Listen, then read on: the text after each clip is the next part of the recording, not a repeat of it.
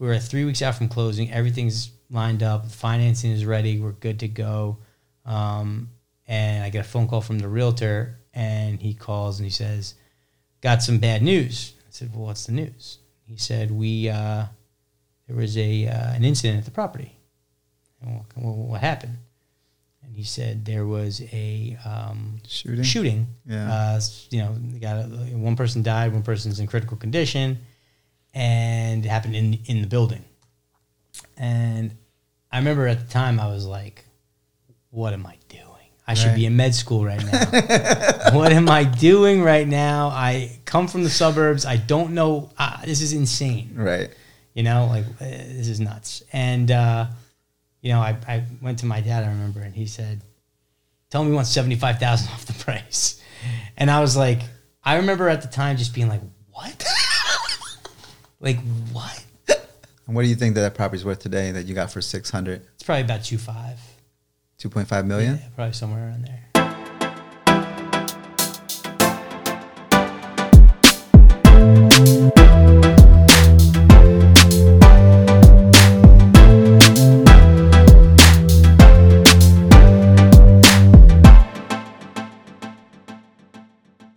All right, guys, so we got another great podcast for you today. I got my man, Joe Colosuano. And Joe, what's going on, man? How are you doing today? I'm doing pretty well, man. Nice and relaxed and chill, huh? That's good. Now, Joe, I met you a couple years ago, and I always remember, it was we're in an office in Allentown. It was me and my father, you and your father. Yep. It was like first and second generation together, and it was just a real interesting meet to see your family and see our family, and just like what I got from you in that short interaction was that you guys come from a hardworking family. That's what I've always felt from you. Yeah, absolutely. You're hardworking people. Yeah, man. Last time I saw you were working, I think you were working in an apartment, getting an apartment ready in Allentown. Yeah. So tell me a little bit about your background. Like, how'd you get into multifamily and apartments and stuff? That's what you fully do now, right? Right. Yeah. Yeah. So I got into it. I was in grad school. I was a pre-med student. I went to Boston College. I studied pre-med, went to... Was that, am I hearing Boston accent or New York accent? No, I grew up in New Jersey. New Jersey. So I ended up graduating and went to a graduate program in New Jersey for biomedical science. It was like a piggyback program. So you take this for like a year and then you get into their med school, for the most part. I think every single person I did the grad program with ended up going to med school. I was a little too preoccupied during med school with, I was running a small business I started in college, an online drop shipping business. So you were hustling back then? Yeah. So entrepreneurial mindset. Yeah. I never really thought about business at all, to be honest with you, until about my senior year. I started messing around, and I won a venture capital competition my senior year of college. But I never took an econ class. I never did a single business class ever. It's all useless, probably. I was in the program and get my master's. I was focusing more on this little small business that was making me a few bucks than I really was on, studying and doing all that. And I ended up reading Rich Dad Poor Dad, of all things. Oh, that always messes everybody up. Yeah, really, really threw me for a loop, man. And I was like, you know what? I just want to buy an apartment building. And my father was a builder. He was building, at that time. He had never really owned rental property, but I've been around real estate kind of my whole life. Right. And so what was he building? He was building apartments for somebody else. For somebody else, yeah. He was a partner, a small partner, but that was like 2007, 2008. The guy ended up going under, and he was the money guy. He lost everything, so he lost the project that they were working on, and So at that time, I said, I want to buy an apartment building, and I couldn't afford a single thing in New Jersey, even though it was like 2009, 2010. I really didn't have a lot of money, and we ended up. My father said, why don't you check out Allentown, PA? Maybe that's, where, you could find something a little more affordable. And so we went out there, and we looked at, the first deal I looked at was an 8-unit building on South 4th Street, no, North 4th. So, you know the area. If you're coming up 4th Street off of Hamilton Street, on the right-hand side, there's those really ornate buildings on the right-hand side there. There's two of them side by side. One's an 8-unit building. One's like a ridiculous single-family home. And so I went under contract on that 8-unit building, and had no idea how to get financing, anything. I couldn't get a mortgage because, you know, I didn't really have a ton. That's near where the prison is, I think. Right? Yeah, right there. Okay, yeah. Right. So anyway, I ended up having to back out of that because I had a mortgage contingency. And, you know, then I kind of took a step back, and I was like, all right, well, let me think about this. I got to figure out how to get some financing. And I ended up, around that time, a 31-unit complex. I don't know if I'd call it a complex. It's 31 units, but it's 4 different parcels. They're all consecutive, one next to one another, at the corner of like 8th and Turner. Oh, nice. And at the time, it's pretty rough area. Mm-hmm. The price was like $650, and $650 for the build for the whole package. Thing. Yeah, exactly, for all 31 units. Yeah, it's like, you know, 20 something, you know, low 20s, $21,000 a door.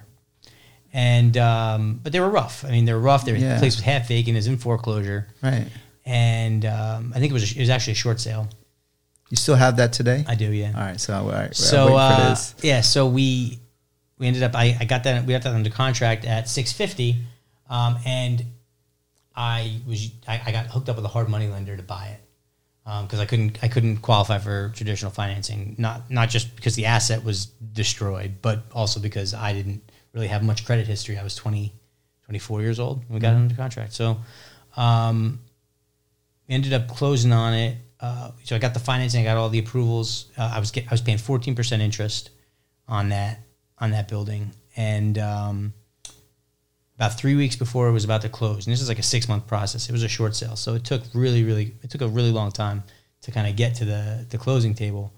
And we were at 3 weeks out from closing. Everything's lined up, financing is ready, we're good to go. And I get a phone call from the realtor, and he calls and he says, "Got some bad news." I said, "Well, what's the news?" He said, there was an incident at the property." And what happened? And he said there was a shooting. Yeah. They got one person died, one person's in critical condition, and it happened in the building. And I remember at the time I was like, what am I doing? I should be in med school right now. What am I doing right now? I come from the suburbs. I don't know. This is insane. Right. You know, like this is nuts. And, you know, I went to my dad, I remember, and he said, "Tell me we want $75,000 off the price." And I was like, I remember at the time just being like, what? Like, what? I'm over here thinking like I should run from the deal, and he's using it as a leverage point. And, exactly. He's smart. You know, it's just, you know, it's smart. Yeah. And so we asked for that, and they said, "Nah, we can't do 70. How's 40?" And we said, "All right, 40's good." So we ended up buying it for 609, and we closed on it. And then when I closed on that deal, I thought, I can retire. Like, I'm done. I'm set, man. 31 units, apartments. This is amazing. I'm ready. Like, I'm done. And I spent the next year there on a daily basis. Right. Couldn't afford to pay any, you know, subcontractors, any maintenance staff. So I was learning how to like solder a hot water heater in a basement on my iPhone, you know? So I did that for a year, got the whole thing stabilized, and still, at that time, like 2010, 2011, I was having trouble financing out with a traditional bank just because banks were super tight after the recession, after 2008. And, you know, I was a young kid. I didn't really have any experience. And I ended up through a mortgage broker that was looking to try to get me refied out, getting introduced to basically a money partner out in New York. And he came in and helped and refinanced the building with his bank. He came in as a partner. And this year we actually refinanced the building and bought him out of it. And so now we have the building 100% now. So. And what do you think that property's worth today that you got for 600? It's probably about 2.5. 2.5 million? Yeah, probably somewhere around there. Yeah. Yeah, and that area totally has come up, right? Totally, yeah. Totally. Yep. changed in a huge way. No more, well, sometimes some shootings, but not in my building at least. Yeah, I mean, we bought a building too, like once right here in Pottstown. Yeah. And when we bought it, it was a bank foreclosure. I think I was telling you a little bit about for around two. And the month before we bought it, you know, it was somebody was shooting there, and then like the people who took it over from the bank, they had like armed guards and stuff, and you know, so the thing with those type of properties though, you know, it's if the area is, you know, not down like D class or something like that, yep, and you put in the hard work and grind and like fix it back up, and it's like you can make it into a nice stable workforce housing type of place and create good income, you know, and doing a great service to the community as well, you know what I mean, because what happens is people own stuff and they don't take care of it, then you know, all the riffraff and everything come in, and it's a breeding ground for shootings and stuff like that. It makes it worse for your neighbors, right? Their property values go down. Your property values go down. You can't get good tenants to move in because nobody wants to live around that, right? So you can't say enough about just being a responsible, you know, landlord, taking care of your properties, picking the right kind of people, and it just gets better and better if you continue to do that over time. Not too far from there on 4th Street, I used to manage Hamilton Square when we first got that back in the day. And when I took it over, The rooming house? No. That's I just took over that in April. Oh, okay. But that's Hamilton Tower. But the Hamilton Square is like an apartment complex. It's a little bit. Is it on 4th and Hamilton right there? Yeah, I think. No, 4th and just one block over from Hamilton is like 4th and Chestnut or something. Like right across the Walnut. Street. Walnut, Walnut. And when I first got there, it looked like the Bronx, you know what I mean? It was like trash piled up higher than me, you know what I mean? Like by the dumpster and stuff. And it was just a real, like, people, you know, pissing everywhere and stuff like that. There's no rules. Now, today, that property, man, I mean, it's not mine anymore. It's some of my brother's, but that property is like, and people would call on the phone and be like, and I tell them where it is. They just hang up the phone on me. Dude, it happened to me all the time. I would say, back in 2011, I say to my brother all the time. Nowadays, you know, there's a waiting list probably to get in there. You put up an ad on Craigslist or wherever you put up the ads back then, and you know, someone would call up and say, oh, listen, I'm interested in the 2-bedroom. Where is that? And you're like, 8th and Turner. Click. Right away. Hamilton Tower is actually the office building office where we met with your father. Yeah. That was Hamilton Tower. Gotcha. Yeah. That's exactly. So that was the property when we first got it. You know, it was really bad. Yeah. But, you know, that's the whole thing. It's the long game, right? Yeah. So, and then you grew from the 31 unit. Now you tell me you're like around 500 units. A little less, but yeah. We have, low 400s. That's still freaking amazing. And what period of time did you do that? It's been 10, 11 years. Wow. Yeah. And that's really, you know, and like, and you're seeing the 10-year cycle in real estate. Yep. Yeah. We started from the low. Yeah. So you saw like the bottom of the real estate cycle is what you're saying? Absolutely. Yeah. Around that time. Yeah. Cause then that's right after 2008 is when everything was kind of hit another bottom and it starts coming up. Yep. And then, you know, so you've seen the full cycle almost, you know what I mean? Now it's at some point, maybe it's going to go, you know, because everything moves in cycles. And that's the thing. Like people like our parents, you know, people have been around, they know about the cycle. Everybody, nothing just goes up. Can't go up forever. And what are you thinking now is going to happen? Like, I feel kind of fortunate for starting when I did, because I think that I don't want to say I got scarred, but like I saw every property we've ever bought, or for the majority of them, at least, for, you know, from 2010 to probably 2016, 17, they were all distressed foreclosures, you know, that kind of, those kind of things that people bought and paid too much money for back in 2007, 2008, 2006, whatever. Right. That ended up not being able to manage them and losing them. Right. So, you know, it's just, seeing that happen has instilled in me as I'm just a little more cautious. I keep my leverage low, or I try to. You know, I think across my whole portfolio at this point, with prices where they're at now, I'm probably 45-50% levered. You know what I mean? And even if there is a correction, you know, I'm confident that we'll be all right to weather it. But I really don't want to be pushing it. Yeah.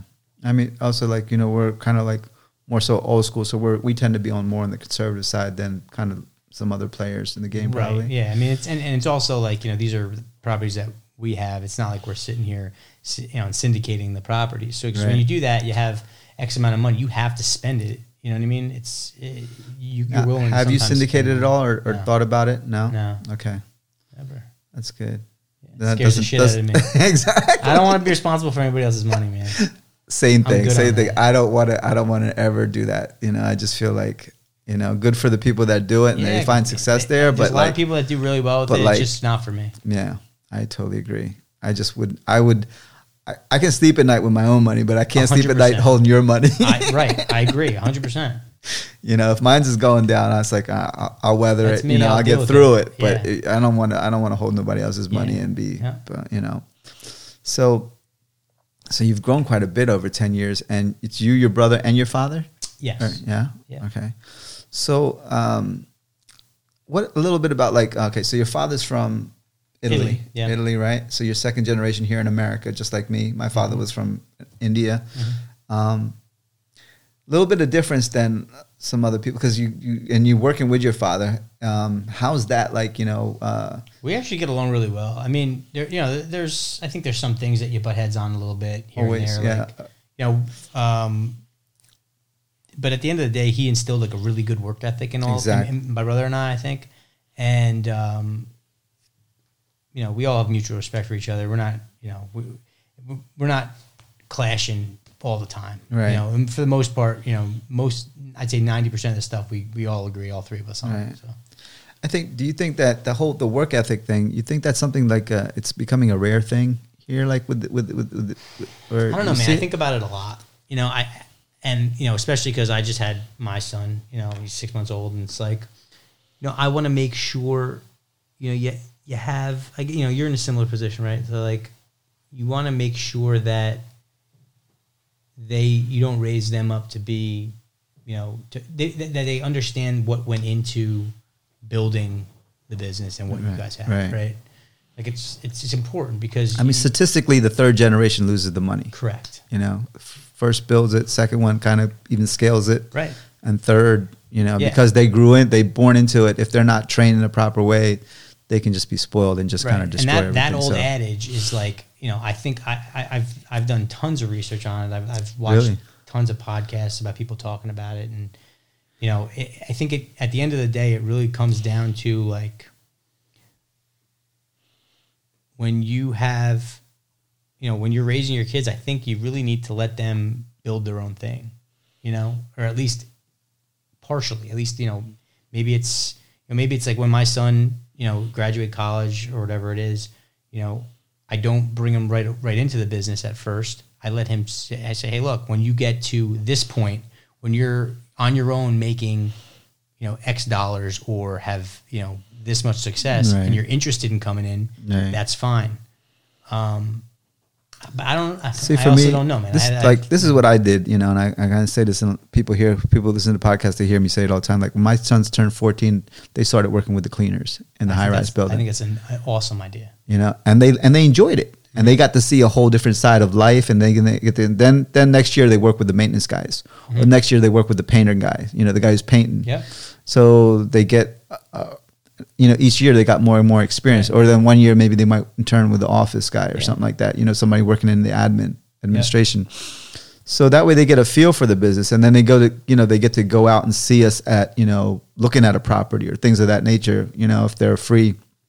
So then if they have interest, but I'm with you on the whole fact that once they come out of college or whatever, they, you know, they got to go out and explore the world first. They got to find they got to find what it's like. Yeah.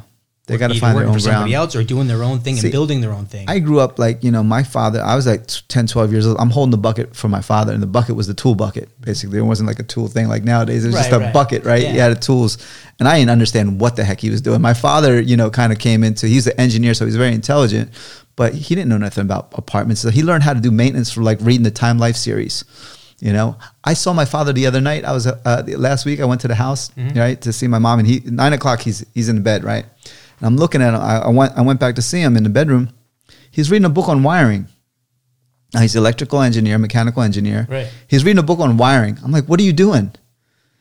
he's like, oh, I'm going to go fix this heater tomorrow. This guy is just, you know, he's like the one guy that they got doesn't know how to fix the heater. So he's like, he's just refreshing himself on his wiring skills, you know, and he's 82 years old. He's going to go in there tomorrow, fix that heater, you know. You got to respect the hell out of that. That to me, I was just amazed, you know, that he's, you know, he could just pay somebody to go, like, you know, fix it. But he's like, no, I'm just going to go. Yeah, no, I do get it. You know. I mean, so, I mean, I didn't start working, I was probably 17, 18 when my dad, every summer, it was like, I would be working, you know, at construction sites, doing whatever manual labor I had to be doing the whole time. I was 12, 13, cutting grass, painting apartments. That's awesome.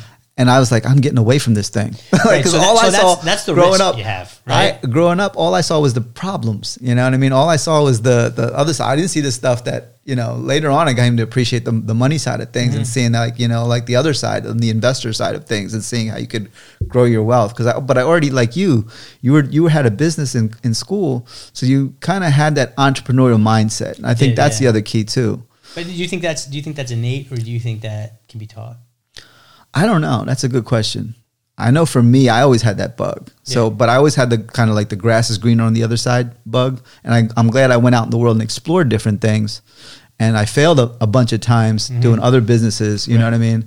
And it came to really understand. And then Rich Dad Poor Dad also, like when I read that also turned a light bulb on, like, yo, dude, it's right in front of you. Like, stop looking out there everywhere else. Like it's like the acres of diamond. It's like shiny object syndrome. Right? Yeah. It's like you think the grass is greener somewhere else and you don't realize how good you have it, you know? And it's just like a lot of people, they've never been outside of America, but they're also down on America. Mm-hmm. They don't realize how good they have, we have 100%. It here in America.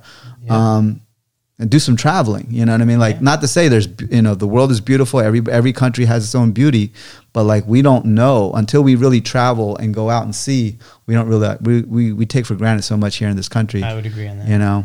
Now, do you think that by, you know, your father saying, hey, look, you're 12, you're 13, I want you here doing this, cleaning, doing the maintenance as you grow up and whatever, that almost made you, that pushed you in the opposite direction, right? Yeah. So maybe is that not the right move? I was early, you know what I mean? Yeah. Like I was 10, 12. I was just kind of working and doing it and just, you know, I just had that grass is greener somewhere else syndrome, you know, and but I appreciate though, looking back, I appreciate that I had that experience, you know? Mm-hmm. I can go in and I know what it is. If a guy's taking 3 days to paint an apartment, I know that I can knock it out in a day. Right. You know what I mean? Yeah. So, you know. So would you do it? I mean, do you have kids? Yeah. So do you have? So I told you, like, they started at 14. They started at 14, right? Doing cleaning. They started cleaning each year. They would do it. They would step up with different, you know. So the main thing I want them to know is, you know, you may not know. I'm not like a great craftsman or tradesperson because I never spent a lot of time. You can't spend the time to do it. Yeah, I get it. But you know how it goes. But I know like. I suck at property management. Like, you know what I mean? I suck at being a manager. You know, I can do it if I have to, but I hate it. I suck at it, you know, but I've done it. And so I know I have a sense of compassion and empathy for the people that are my managers. Mm-hmm. I have a sense of compassion and empathy for the people that are my maintenance guys. Yeah. And because I've done everything that they do pretty much, not everything, but you know what I mean? I've got the gist. I got a good taste of it growing up. So the same thing, I want them to understand. If they are the boss, that they understand people and they're able to relate to people and understand their experiences. So they come from a place of empathy rather than a place of ego. Mm-hmm. Yeah, absolutely. Now, are you worried that introducing them at a young age like that would do the same thing to them that it did to you, where it's going to like say, hey, look, I don't want anything to do with this business going forward? No, because they see a whole different side of it too. I mean, when we grew up, we were like seeing a different side of it. They see a whole different side of it. There's a whole different place too, and where we are today, where we was when we were kids. He was just starting out. It was his first property. Didn't look like he knew what he was doing to me as a kid. Yeah. I'm like, what is this guy doing? Like, is he fixing the problem? Is he making it worse? I don't know.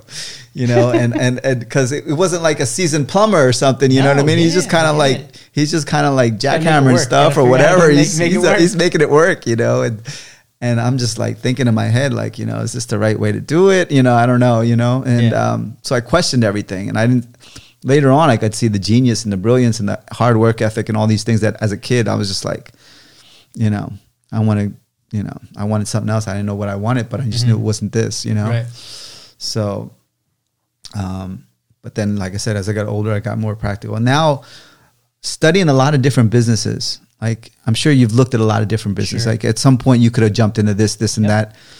What do you think makes this business, or what do you love about this business, or think the benefits of this business compared to, say, opening a restaurant, or what, not to say it's... Well, other than the hours, I mean, the restaurant business is tough. Yeah. Weekends, nights, right? Yeah. I mean, that business... A lot of employees you got to deal with. Right. And a lot of employees that are kind of, I feel like, maybe a little more transient too. Yeah. Right? I've looked at a lot of different, I mean, I've over the years looked at a lot of different businesses. Right. And, I've gotten a pretty good, I'm pretty good at just saying, stick to what you know. Right. Stay the course, stick to what you know. I know this looks good, it's shiny, it's, looks nice, but I think there's a lot to be said about mastering your craft, sticking to what you know, getting better, and take some time to work on your business, not in your business. Right. So I don't remember, it was maybe 3 years ago. And we would bump rents here and there, right? We'd bump rents $25, $35. And it was 3 years ago. And I looked at our rent roll and I said, just as an exercise, I just want to go through and see if I put everybody at market rate, what's the difference per month? It's staggering, mm-hmm. right? Right. And, all right, well, going forward, I'm going to implement that, I'm going to make sure I go and not just standard, 2% or 3%. I want to bring people to market because our costs go up every year, right? And if I'm actually doing the tenants a disservice by not doing that. And I know that sounds ridiculous, but... No, I get it. I want to be able to pay the bills on time. Labor goes up. Material cost goes up. I want to be able to make the repairs on time. I want to be able to provide the tenants with a good service as the property manager, building owner, whatever. And I can't do that if all my costs keep going up. I don't keep up with those costs and I can't pay the bills, when they need to be paid and do the repairs and CapEx that needs to get done. People just, especially on old buildings, I mean, people just completely underestimate CapEx, the amount of money for CapEx, for and for maintenance and repairs in general. You buy a building that's built in the 70s, that's 50 years old now. Yeah. So something's gonna... my newest buildings are built in the 70s and 80s. Those are the new. Those are the most recent ones I got. I have ones that 31 units that we talked about at the beginning of the podcast. They were built, that was built in the 20s. 1900s. Okay. 1900, 1910, 1908. Right. These are 120-year-old buildings. Wow. They got 120-year-old building problems. Right. You know what I mean? And they're expensive to fix, and they're they happen often. A big one that pops up and you never see it coming is that when a line breaks, right? Forget it. Have you've seen that, right? Yeah, had the main line breaks. Either main line breaks, or you got a break in a main sewer line too. Right, exactly. Right, and both ways. And it's under a curb, outside in the street in the city. You got to get a road opening permit. You got to get that whole thing has got to get excavated. You got to take the curb out, re-pour the curb, the sidewalk, the whole nine. Forget it. and it's insane. And you don't see it coming, you know what I mean? I guess there's companies that can kind of see it, but if they, with the money that you put in to fix that doesn't change the rent at all. It doesn't make you any more money. Right. It's not a CapEx you redo the facade of a building and make it really nice, or you renovate the hallway, you put all you're putting a sewer line in that. You're bringing it back to functional. $15,000 to just bring it to functional, no return on investment at all. Yeah.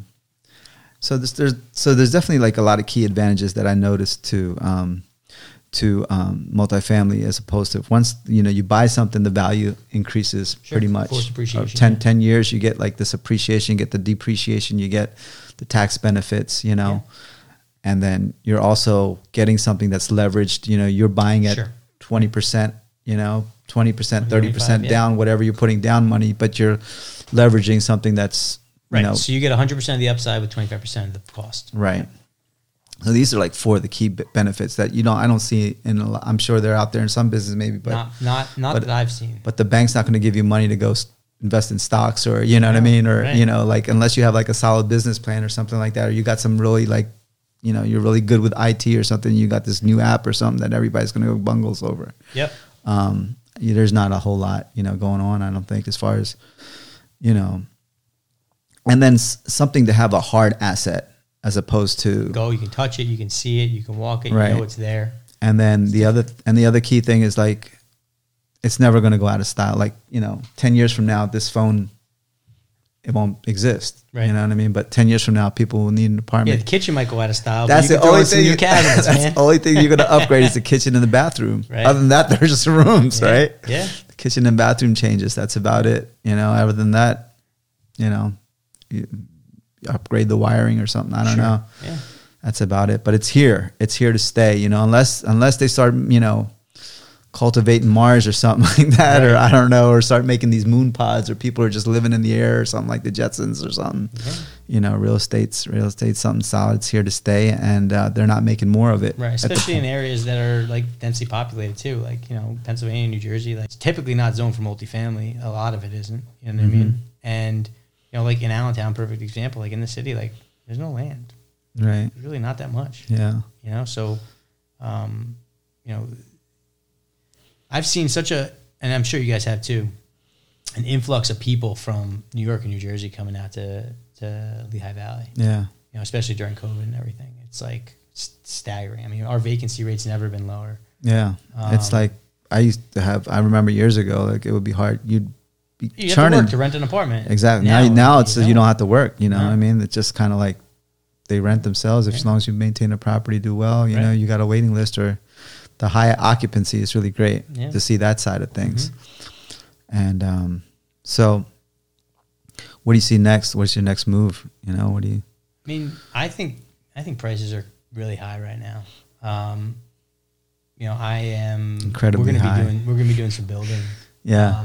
For the prices that like 70s housing stock. Yeah, you were telling me. I'm glad you guys are building that. How many units again is that you're going to build in that? The big one's 126 garden style. And that's right there on that strip, the one that I saw, right? Yep, that's the same one. Yeah. That's a great location too, because it's right between like Allentown and Bethlehem. Yep, and it's right up on the hill there, so like the views are awesome. I know, river, right? Yeah, and everything like that. So, we're excited to do that. We're starting a smaller one on the south side, probably in like March. We'll break ground, 16 units. You got the approval and everything for that? Not at all, yeah. Wow. So we're lining up the financing now. We're waiting on the last thing is this sewer planning module from DEP.